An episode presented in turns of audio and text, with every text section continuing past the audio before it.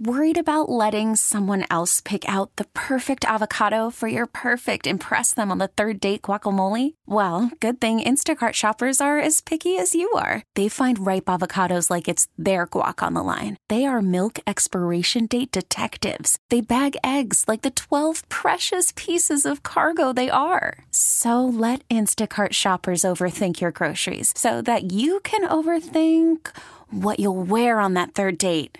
Download the Instacart app to get free delivery on your first three orders while supplies last. Minimum ten dollars per order. Additional terms apply. All-star closer Kenley Jansen, we have a question. What's the best podcast of all time? Baseball Isn't Boring, baby. I'm Rob Bradford, and every single day I'm sitting down with the biggest names to show you this great game is the greatest game. It's my podcast. It's my passion. It's a cause I started more than two years ago and is now the most prolific national daily baseball pod there is. Another fact. So jump aboard the B I B Express. Follow and listen to Baseball Isn't Boring, presented by Wasabi Hot Cloud Storage on the free Odyssey app or wherever you get your podcasts. Welcome to Overnight America with Ryan Recker on K M O X. Sponsored by Michael's Flooring, the flooring experts. michaels flooring outlet dot com.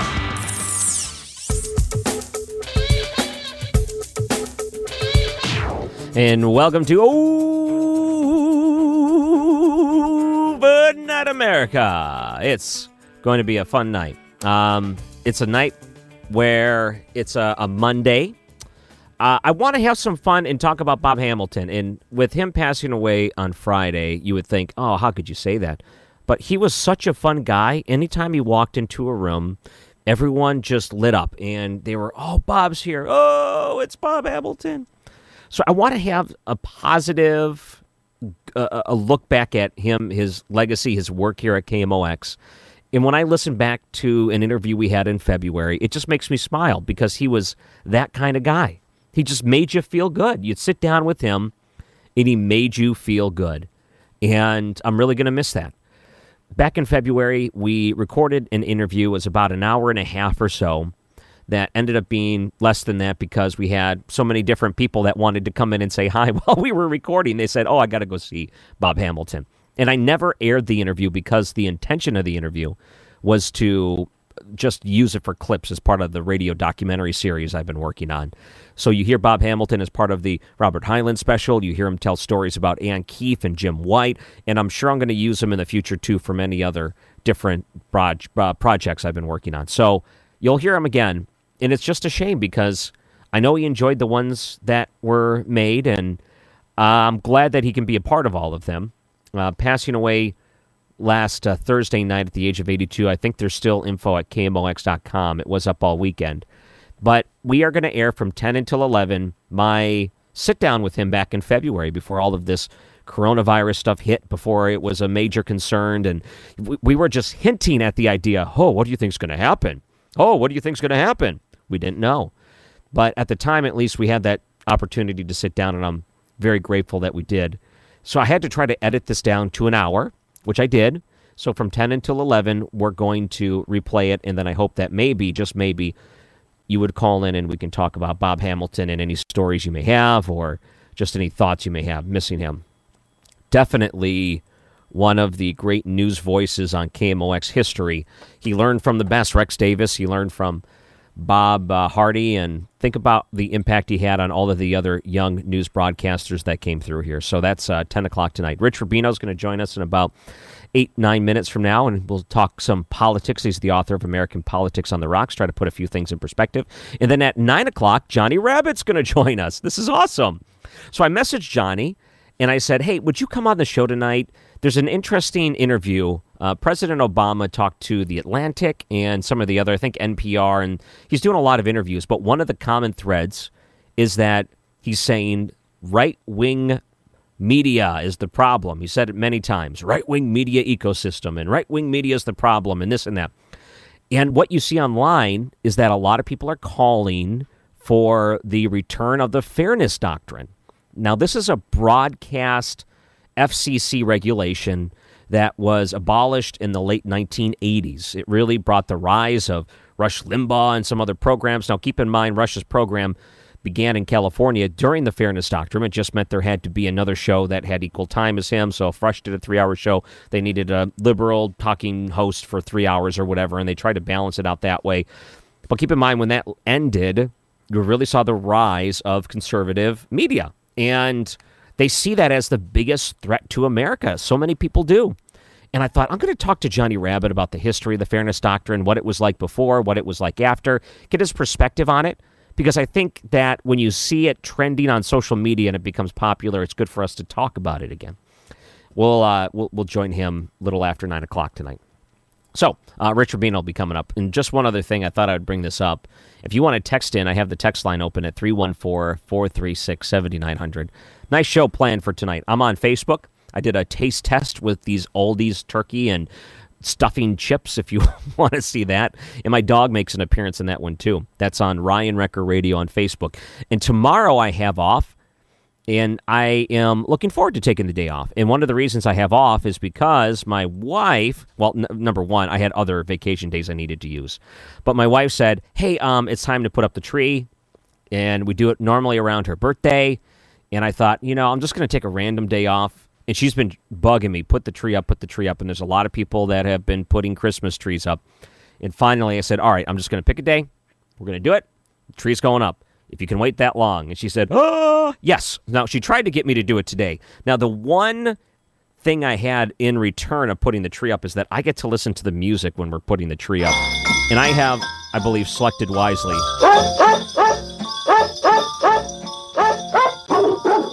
Now, tell me this wouldn't be just how anyone would want to spend most of their days is listening to dogs sing jingle bells.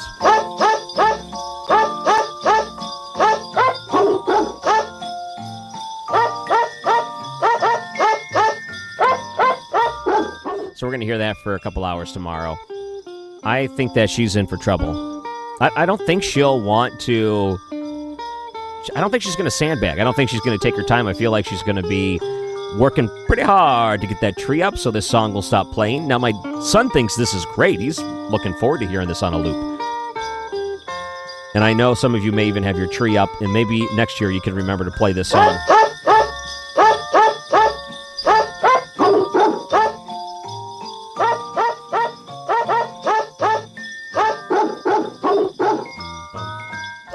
If Rich Rubino would enjoy if I were to air this leading into our interview, because it has nothing to do with anything we're about to talk about, but he's always a good perspective when he thinks into historical perspective. He's coming up next. You're listening to Overnight America, K M O X. Listening to K M O X has never been easier. Siri, play K M O X. And Overnight America is live tonight up until midnight, then the replay hours after midnight, where we post them online as podcasts, too. Just take a look for Ryan Recker Radio on Facebook or the Overnight America podcast, wherever you get them. A couple of text messages that came in when I played the dogs barking song. Yes, the dogs all across the K M O X listening area may have been barking at the radio, too, so I'm sorry for that. One person said their dogs were barking at the radio. The other one said, I was just listening to the dog barking Christmas songs yesterday. I'm glad that I am not the only one that still plays those things. Joining us now, the author of American Politics on the Rocks, politi dash geek dot com is his website. Rich Rubino, how are you? I'm doing well. How are you, Ryan? Good. You're. I would say you're more exciting than dogs barking, so um, I don't know if, how that, will, to take that. Well, I will say this. If you go to YouTube and type in uh, Mitt Romney and Who Let the Dogs Out, you'll be very, you'll be uh, very uh, pleasantly surprised. He actually tries oh. to sing it. Oh, I cannot wait to find that. Politicians singing. Um, that could be a whole new thing. But you know, what's interesting is what we're seeing in politics today. There's still a lot of contention, uh, legal battles that turn out to be, oh, yeah. you know, turned down by judges. Who knows if it's going to go further, recounts, things like that. Um, one of the interesting things, and I, I should have told you I was going to ask you about this, but we saw a new look for President Trump. He had the gray hair over the weekend. Did you see that? Yes. I thought he looked good. Now, presidents, generally speaking, turn gray when they're in the office, right? I mean, that's like a traditional yes. thing.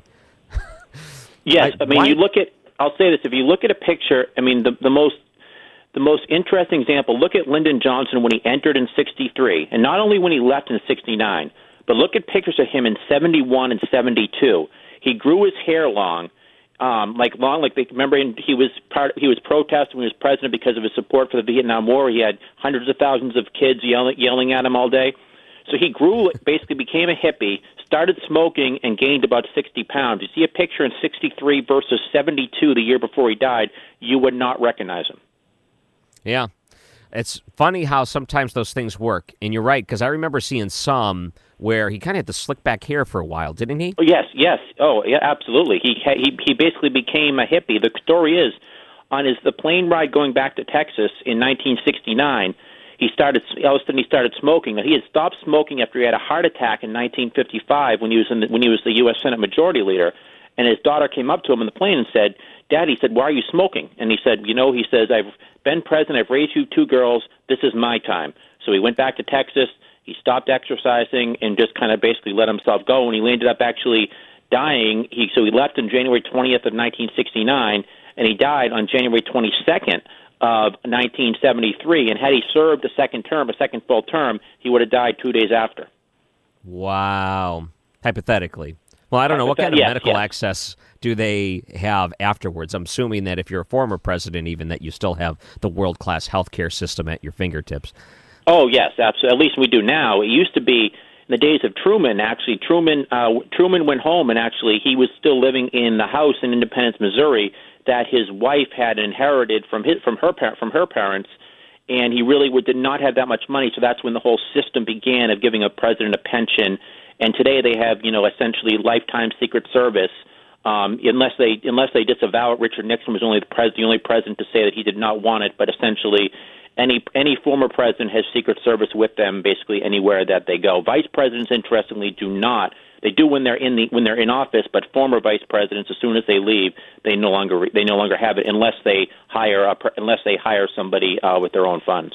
Oh, that's interesting. Why wouldn't Richard Nixon want Secret Service? Uh, why would he deny that?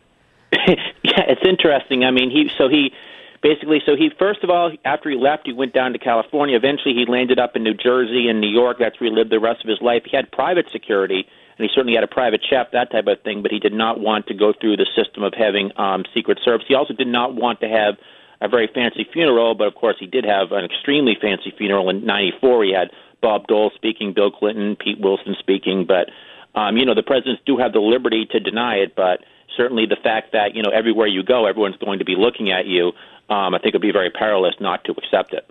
Yeah, I, I would say I, Richard Nixon's one of the first times I remember an announcement where a president was passed, because I was watching a hockey game. Oh, wow. And you know, they put him on all the big screens. They're like, we we were to inform the crowd that Richard Nixon passed. And they had like a moment of silence.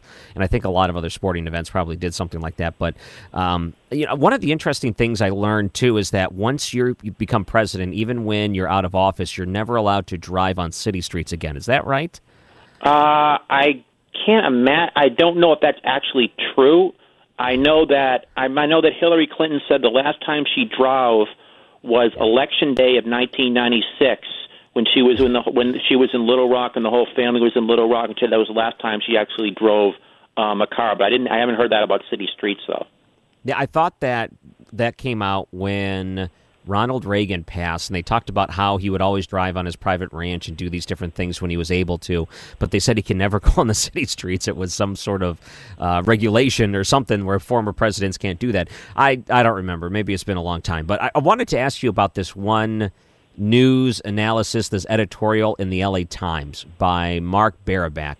And the headline is, "It's not just Trump. The whole century has been politically stormy." I'm wondering with that statement, the whole century has been politically stormy. Do you agree with that statement? Oh, absolutely. Um, yeah. We're basically in, we're in a very partisan times right now. I mean, if you go back, it used to be, and this was not too long ago, in the nineteen sixties, the Democratic Party was essentially two parties in one, and the Republican Party was two parties in one.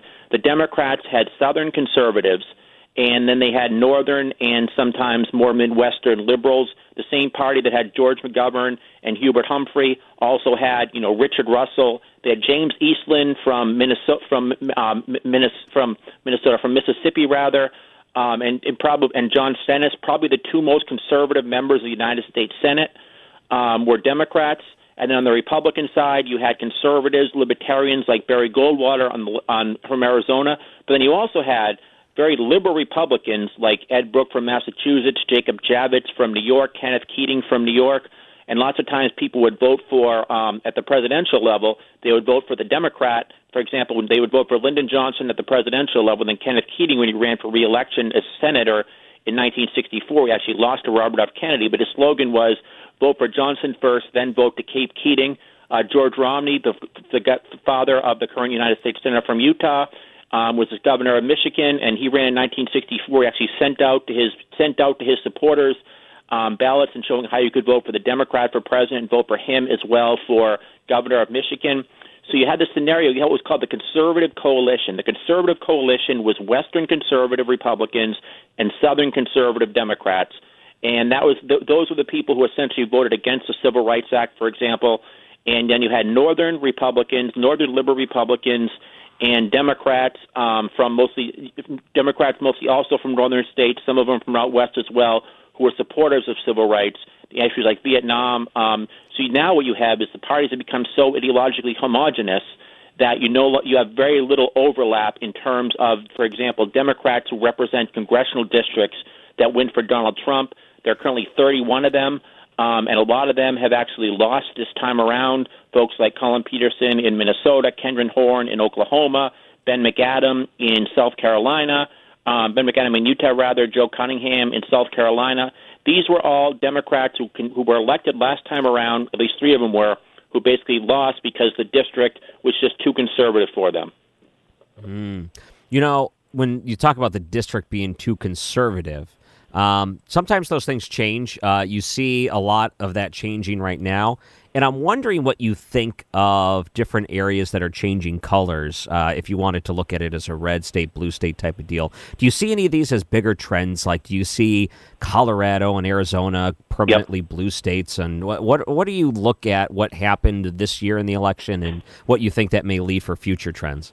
That's exactly what's happening. What you're seeing now is you're seeing states like Colorado, for example, and Virginia. Now, Virginia, back in nineteen seventy-six, Jimmy Carter that year swept the entire Democratic South. The only states he lost were Virginia and Oklahoma. Virginia was considered the most conservative of the southern states. Now Virginia is not even in play, and that's in part because of kind of the migration specifically to northern Virginia. And you have, you know, Virginia is almost like three states in one almost. You have very liberal areas like Richmond, for example. You have very Democratic citadels. Then you have northern Virginia, which isn't, certainly is not the South. It's a lot of transplants that will live around the D C area. And then you have kind of southern, you know, southern Virginia tobacco farms, for example, where they're very conservative. But there is too many people moving into moving into the D C area that they that the that they are essentially um, they're essentially I guess there there are just too many of them that they're crowding out the people from the rest of the states. So as a result, Virginia is no longer in play. Colorado, the same thing. You have Denver and you have Boulder, for example, very Democratic. I mean, Boulder is one of the most Democratic parts of the country. You have college towns. There are conservative parts of Colorado as well. I mean, going out way out to Grand Junction, you know, way out by the Utah border, for example. But they're no longer hegemonic in the state of Colorado. Arizona. From nineteen fifty-two, when uh, from nineteen forty-eight, the last time Harry Truman won it, until nineteen ninety-six, when Bill Clinton won it, went Republican every single time. It was a rock rib Republican state. It was a state of Barry Goldwater. It was a state of John Kyle, state of John Rhodes, the former minority leader from Arizona. It has since become um, more or less of a purple state, and it, more or less of a purple state, in part because of Latino influx in the state, and also just simply in places like the suburbs of Phoenix, the suburbs of Tucson. You have a lot of those suburban voters who are um, not palatable to Donald Trump's message. But just in terms of congressional districts, what usually the candidate tries to do, and this is what they're kind of the civil war they're having in the Democratic Party, is they try to show how they're independent-minded, how they're independent-minded from the national party. So then you never hear a Democrat like running saying using the words Nancy Pelosi or A O C. They say how they're independent-minded. They try to bring up legislation that they supported with the other party. The problem is there are a lot of votes that are some some of them are controversial, some of them are not controversial, some of them are naming post offices. But at any rate, so you're, every every Democratic candidate is probably going to vote someone like eighty-five percent or ninety percent with Nancy Pelosi, and every Republican is going to make sure that every independent voter and every conservative Republican voter knows that that person voted this many times with Nancy Pelosi. So Nancy Pelosi, Nancy Pelosi, Nancy Pelosi is just this imprimatur that the Republicans were successfully able to um, able to label the Democratic candidates this time around. Um, and it's been very hard for the Democrats to kind of be able to disallegate themselves from that. Well, there's interesting indicators of how the election may go that I think are starting to get broken, too. And maybe after the break, we can talk about that if sure. you don't mind. And I also want to talk about the election not being over. So there's runoffs in other states that are doing other things. So a lot of times we look at some of the results from this uh, twenty twenty election from just a couple of weeks ago, and we think, okay, it's it's just about over, right? We're going to figure this out soon. Oh, no. There's, I mean, there's a lot of other things that are going that's not with the president's race that we're still going to have to uh, address. As they say in that runoffs. famous movie, it's not over. It, was it over when the Japs bombed Pearl Harbor? When the Germans jabbed Pearl Harbor? Yeah, no. When, yeah, was it over the Germans, when right, the right. Germans... The Animal House, yeah, the great John yes. Belushi skit. Uh, Rich Rubino, American Politics on the Rocks is the name of the book, politi dash geek dot com. You can look him up on social media, and we'll continue with him next on Overnight America, K M O X. Call from mom. Answer it.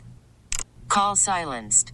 Instacart knows nothing gets between you and the game. That's why they make ordering from your couch easy.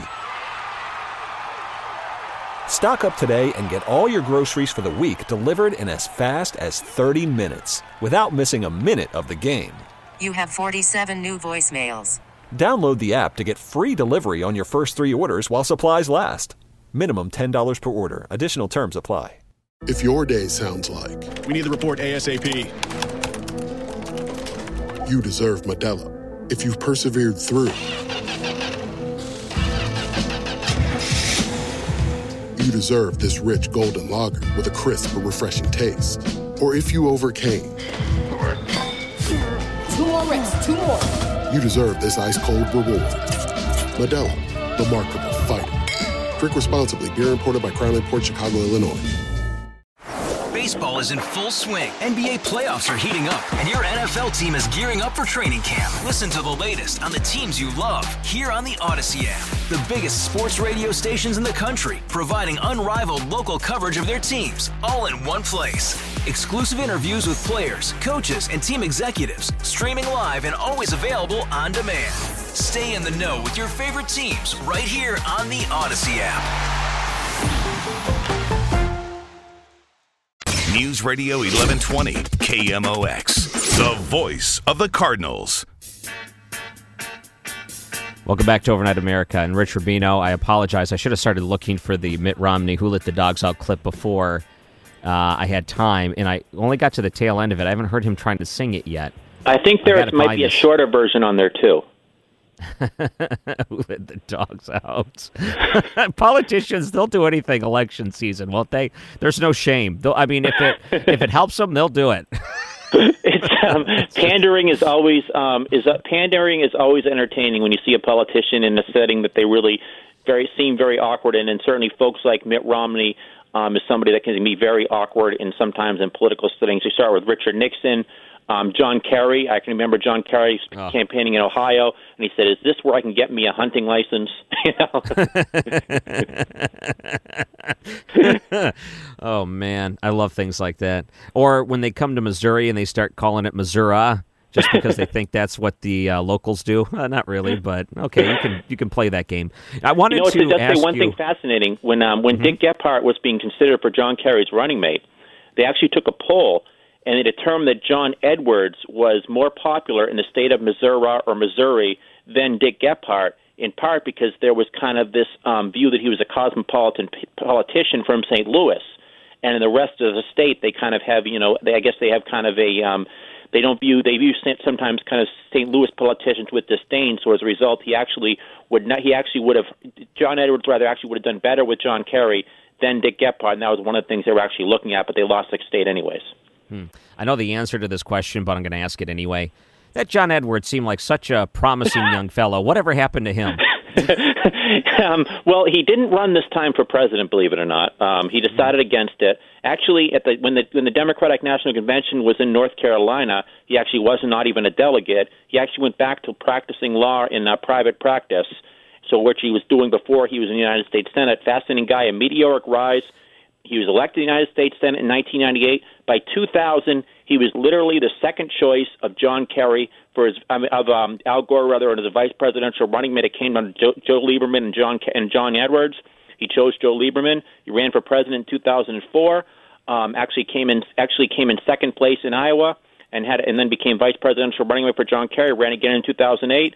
Then, of course, the whole Riel Hunter thing came up, and since then he's really been um, a surreptitious figure. You never hear about him in the national politics. He meteoric rise, meteoric fall. Yeah. Now, I can't remember. Did he actually go to jail? Uh, or no, was he, no, he did he not. He that. did not. Okay. He's, um, he, he was he sued, though, wasn't jail. he? What's that? Was he was sued, though, wasn't he?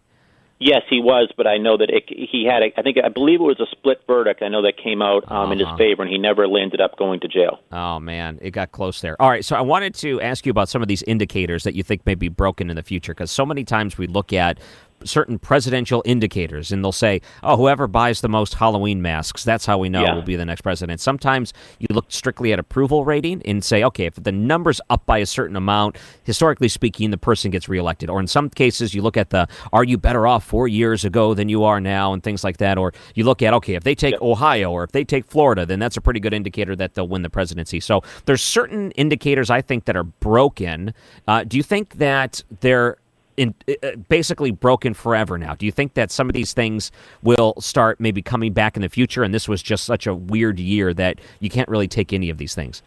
Yeah, no, absolutely. Um, you know, this time you have a scenario where, for example, Ohio, between Ohio since nineteen sixty has gone for the winner every single year except this year. Um, Florida is another state. You have a you have a scenario where both um, where both Florida and Ohio are going the way essentially of the country. Sometimes Florida can be kind of um, contradictory. This time, both Florida, although Florida, Massachusetts was won by Joe Biden, so we can take consolation in that with two hundred nine votes. um, he went up by six votes, was razor thin there.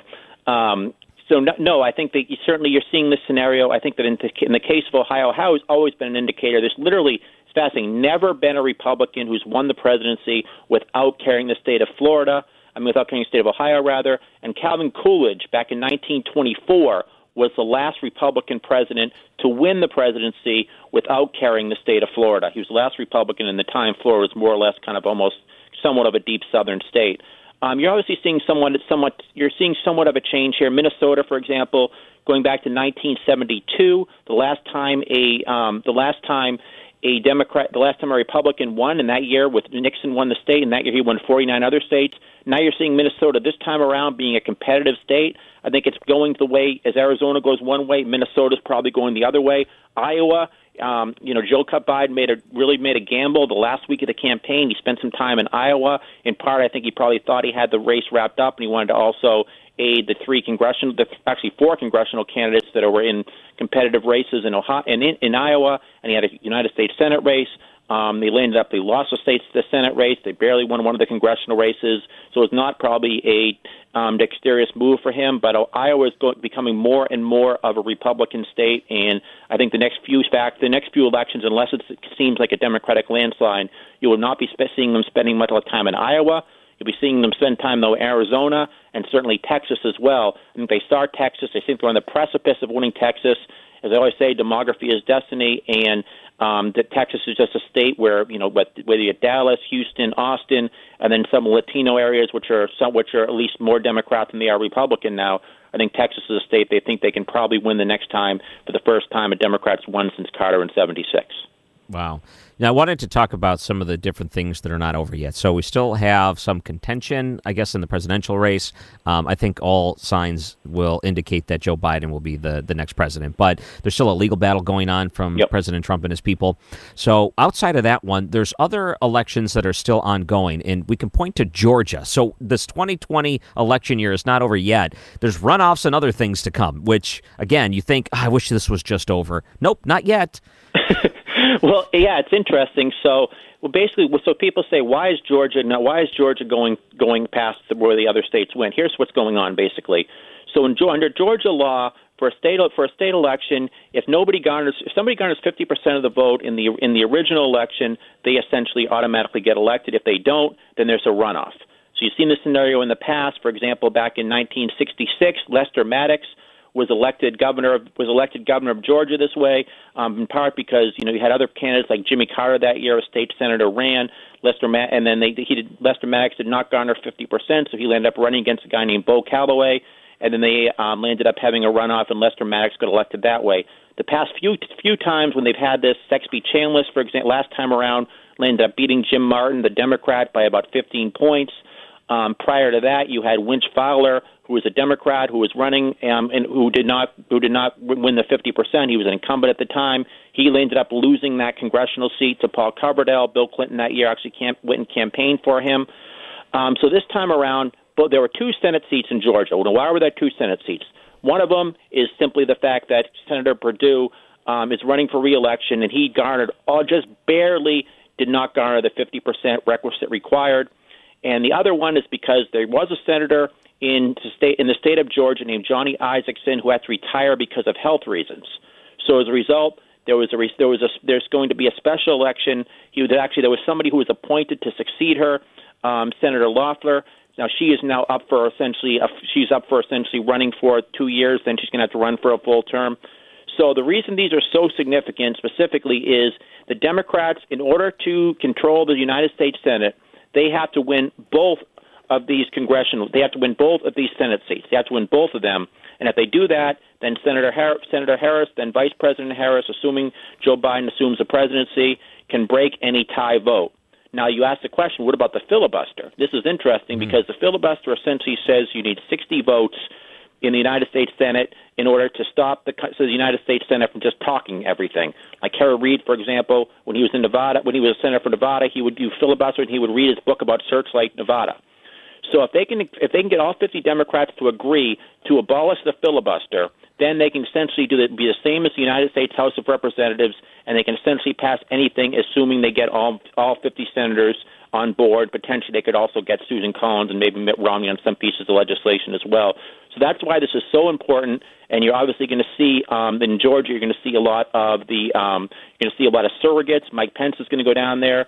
I would assume that Joe Biden would go down there. He said he'd be willing to campaign in Georgia because he knows how important it is to his presidency that they win not just one seat, but they win both seats. If they win one seat, it's great for them, but they need both seats, really. And it's um, it's probably the most important runoff that I can think of in Georgia, certainly in American history. And Georgia is basically going to become the epicenter of American politics up until January fifth. It's absolutely a fascinating phenomenon. Wow. So this is almost like you scripted it for a movie. Uh, oh, absolutely, like absolutely, absolutely. The only the, th- the only thing that would have been more fascinating is if the, if, if the House was just about you know one seat away from the two thousand eight from the two hundred eighteen you need, and then there was like one congressional race that was you know that didn't meet the runoff or something like that. But this is absolutely going to be fascinating. You're going to see it's basically going to be a national election. Um, I think the candidates are specifically the Democratic candidates are probably going to try to focus more on local issues, but the Republicans are going to say, you know, you're Chuck Schumer, you're Chuck Schumer, and it's just going to be essentially a national election in the state of Georgia, and local issues will probably be secondary and tertiary. Do you remember that movie by Kevin Costner? I think that was his film, where essentially it came down to his one vote, and he was going to decide who the president was going to be? Uh, no. I remember Mister Smith was Goes to Washington, but I don't remember that one. Oh, what was it? I thought it was Kevin Costner. But it, essentially what happened was a swing vote. Yes. Have you seen oh, that one? I don't believe I'd have. Okay. So swing vote came out. I'm looking it up on Wikipedia or uh, IMDb. So two thousand eight, there's two candidates that were running for president. Uh, Kelsey Grammer was one of them. And the other one, was it Dennis Hopper? He might have been the other one. But there was basically two pretty well-established actors that were running for president. Somehow Um, Kevin Costner's vote gets invalidated, or essentially it comes down to the wire, and as there's a tie in the state, and whoever takes the state wins the presidency. So Kevin Costner is the one vote who gets to recast his vote, and whoever he picks will become the next president of the United States. Wow, wow, wow. I think you might like that, but that's Georgia right now. I mean, it's the, we're talking about slim margins of what's going on when it comes to what just one person can do to shift American politics. It's pretty amazing. Oh. Oh no! Absolutely, absolutely, absolutely. Um, this is going to be this is going to be fascinating. What happens down in the Peach State, and obviously this is going to be great if you're if you happen to own a television or a radio station or a newspaper in the state of Georgia. You're looking to make some extra money, and certainly there's going to be advertising absolutely ad nauseum. Uh huh. Oh, good. People thought for sure the ads were done, and they thought, oh, thank goodness, I can go on to a website and not have to see a pre-roll video ad of some candidate talking about the other person uh, flying in private jets and, and no, golfing all day. Georgia, although, you know, it's interesting, though, you talk about one person perhaps costing an election. There actually is maybe an arguably an example of that. Grover Cleveland was running against James G. Blaine back in eighteen eighty-four, and James G. Blaine appeared with a um, Presbyterian minister, and the Presbyterian minister said that this is a republic and said that the Democratic Party was the party of rum, romanticism, and rebellion. So why was that such a big deal? Because when you say the word rum, um, meaning the Democratic Party, many who had Irish ancestry immediately thought that you were saying that they were alcoholics. So why did this hurt Blaine? Because Blaine did not disavow it. So as a result, there was this, there was essentially a coalescence in the state of New York, the most important state that year, Um, for Grover Cleveland, because there was such apoplexy that Blaine did not disavow it, and as a result, he ended up winning that. St- he ended up barely winning that state by a razor's edge, and with it, he won the election. Wow! All right, so you're politi dash geek dot com, and of course, your book is out, which people can find all over the place. They can get links on your website, but they can find American Politics on the Rocks there, and hopefully soon. I can't wait for you to tell me about your new book when it's time. I'm so excited. Oh, yes. How's it going? It's, um, it, it's work. I'm, I'm working on it vociferously now, and I will definitely uh, let everybody know. Very good. And, of course, social media. Where can they find you? Yep, you can find me on Twitter at Rich Rubino Paul, or go to uh, Facebook and just type in Rich, and then last name Rubino, R U B I N O. Great. So good to talk to you. Now, next week I'm going to be off, so I'm hoping we can hook up in two weeks from now. Will do. Absolutely. Rich Rubino, American Politics on the Rocks, and his website, politi dash geek dot com. Make sure to look him up. I know a lot of you listening enjoy his segment because I get great feedback for it. He joins us on the Quiver River Electric guest line on Overnight America, K M O X. This is Overnight America, sponsored by Michael's Flooring, the flooring experts. michaels flooring outlet dot com on K M O X. Ah, Rich is so good. Johnny Rabbit's going to join us in about fifteen, sixteen minutes from now, and we're going to talk about the Fairness Doctrine. It was trending on social media. I think that when President Obama, giving these interviews, have been talking about the right-wing media, oh, the right-wing media ecosystem and how dangerous it is, things like that. A lot of people went online and they said, oh, this wouldn't be a problem if it wasn't for that Fairness Doctrine. We need to get that back in place. It was something that was in place for a long time, and then during the Reagan administration, the late eighties, the F C C decided to cancel it, essentially, get rid of it, and it opened up really a lot of what we see today in modern entertainment when it comes to talking politics. Now, they hate that, and Obama repeatedly saying or repeated, repeatedly saying that it's a threat to democracy, things like that. Um, so I wanted to talk to Johnny Rabbit. I thought, okay, he's lived through all of this. He's got a great perspective. And I thought, well, how about you tell us about the Fairness Doctrine, what it was like before, what it was like after, and is it really a threat to democracy, I guess? And we'll get some of his thoughts on it. And I also want to talk to him about Bob Hamilton, who passed away last week. And tonight at ten o'clock, I'm going to air an hour interview with Bob Hamilton. I sat down in February with him to record a couple of his memories, really the K M O X memories, the things that brought him to K M O X, the people he worked with and the stories. And I wanted to use them for the radio documentaries, and I have, and I'll continue to use him in the radio documentaries. It's just unfortunate that last week at the age of eighty-two, he passed away. So I wanted to talk to Johnny Rabbit about it, and then afterwards the interview that I never aired, this will be the first time it's aired on K M O X, will be from ten until eleven o'clock tonight. All right, so a few things I wanted to get to before we get out of here, at least for the hour. Over at K M O X dot com, Saint Louis County residents who test positive for covid nineteen now expected to do their own contact tracing. This is the interesting thing about the con- doing your own contact tracing. So I wondered how this could backfire. Number one, if there is no accountability, do you even take it seriously? Then again, do you really want the county? I'm not saying this is a bad thing. And what I'm saying is, do you really want the county stepping in and telling you, well, someone you knew or someone that you may or may not have been around with long enough, it doesn't mean you have the virus, but we're just going to ground you for a couple of weeks, you and your family. Uh, do you really want that? And keep in mind what the county and the city and some of these different local governing agencies were doing in the past when they did their own contract tracing was, oh, we'll punish you uh, under the full extent of the law if you do not comply. They were very forceful and threatening when it, that was really unnecessary. So in the county, looks like they're going to be on the the system of honor. And if that's the case, maybe that's a little bit better. But I'm just curious. I don't think anyone's going to be actually using that and saying, okay, well, now I have to uh, keep it real close, unless they really wanted to get locked away for a couple of weeks voluntarily.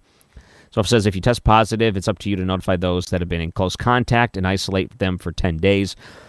The other part of this is that, doesn't this remind you of all those television shows when someone finds out they have a venereal disease, they have to like contact all their old partners? So they do these like on skits and movies and T V shows. Oh, I got to call everyone and let them know that I have fill in the blank. This is what it reminds me of. Oh, embarrassing. But there is some good news. There's updates. The uh, Pfizer coronavirus vaccine, it looks like ninety percent uh, effectiveness, which is pretty awesome. Moderna, they have about ninety-four, ninety-five percent effective rate. I mean, this is another vaccine that appears out. I think both of them are looking towards a two-shot type of deal. So you don't just get one, you got to get two. This is really awesome. I think the uh, distribution of it is going to be the next step. How fast are they going to be able to get these things out there? And how awesome is it that there's at least multiple companies that have been able to develop this and to be able to get it out in time? Here's Doctor Fauci. I believe it's going to be done, Jake. I'm I'm, I'm cautiously optimistic that we will be able to get that done. We have a, you know, a system, uh, the distribution system led by General Gus Perna, who is going to be responsible for getting the material there. Obviously, locally, once they get them there, they're going to have to be able to distribute. And that's what they're going to likely need more resources for. As we're hearing, they're talking about needing considerable more resources to be able to implement that. You know what I learned? I learned that the vaccine really doesn't have much um, in the way of testing for children. So if you are thinking about maybe a child that would be a high risk and you're afraid it's Uh, I I don't know what the distribution of that's going to look like. Do you give it to your kid if they didn't test them on kids, only adults? I think mostly they stuck to adults because the kids, and you find that when you look at the different rates of infection, there are kids that do get infected by this, but they are not really in a state of medical emergency, so they're not looked at as a high priority. I mean, the adults, the older you get, you compound other types of uh, health issues on top of that. In the more health issues that you put on top of it, and when you put COVID into the mix, it's devastating to the body, and it's very difficult to recover. And then you add age on top of it, too, and it makes it sometimes insurmountable. So what about the kids? Uh, how are they going to work out in this? This is not an unusual situation, is that once you have a vaccine shown to be safe and effective in adult, you can go back and do phase one and phase two trials in children and then do what's called bridging it, namely using the immunogenicity data to show that it's comparable responses in children, but it's safe. And the reason we do that is that children are vulnerable, and you always got to make sure that you're dealing with a safe and effective vaccine before you even think about putting it into children. You want to get the children to get it as quickly as you possibly can. You don't want to deprive them of access to it, but you want to make sure you're safe when you're dealing with a vulnerable population such as children. That's standard, what we do with almost all vaccines. This is something, too, that I don't understand. So if would you volunteer your kid to take this if it's been not tested on a kid? Like, oh, yeah, use my kid as your test guinea pig. No, thanks. I think I'm going to... I think I'm going to sit this one out because, oh, I love my kid and I'll, I want to see how this works out. But then essentially... somehow they got to find these things out, too. Uh, we're going to put my kid on the forefront. Must have a lot of trust in that vaccine. You know, as an adult, I don't mind taking it. I, I will have no hesitation taking the vaccine. I'll just put that out there. Just probably won't pump it into my kid because it hasn't been tested that way. All right. Our friend Johnny Rabbit, right after the break. It's Overnight America, K M O X. All-star closer, Kenley Jansen, we have a question. What's the best podcast of all time? Baseball Isn't Boring, baby. I'm Rob Bradford, and every single day I'm sitting down with the biggest names to show you this great game is the greatest game. It's my podcast. It's my passion. It's a cause I started more than two years ago and is now the most prolific national daily baseball pod there is. Another fact, so jump aboard the B I B Express. Follow and listen to Baseball Isn't Boring, presented by Wasabi Hot Cloud Storage on the free Odyssey app or wherever you get your podcasts.